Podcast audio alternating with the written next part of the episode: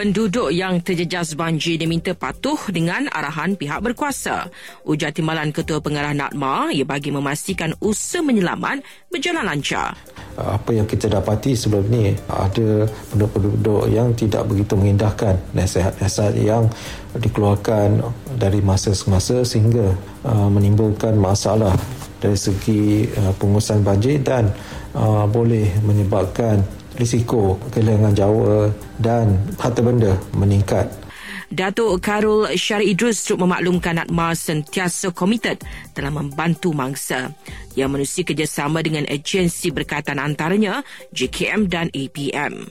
Memberi bantuan dari segi psikososial, bantuan nasihat kepada penduduk-penduduk yang dipindahkan untuk meminimalkan kesan psikologi apa mereka ini dipindahkan ke pusat-pusat pemindahan sementara dan dalam masa yang sama kita juga memastikan bahawa dari segi kebersihan dari segi makanan adalah mencukupi dan dari segi keselamatan juga terjamin Koordinasi antara agensi-agensi penyelamat dalam membantu mangsa banjir ketika ini juga berjalan lancar. Kita tidak melihat isu-isu yang besar apabila usaha-usaha menyelamat ini dijalankan di negeri-negeri seperti Kelantan dan Terengganu yang sekarang ini melihat dari segi uh, jumlah mereka-mereka yang dipindahkan adalah agak ramai.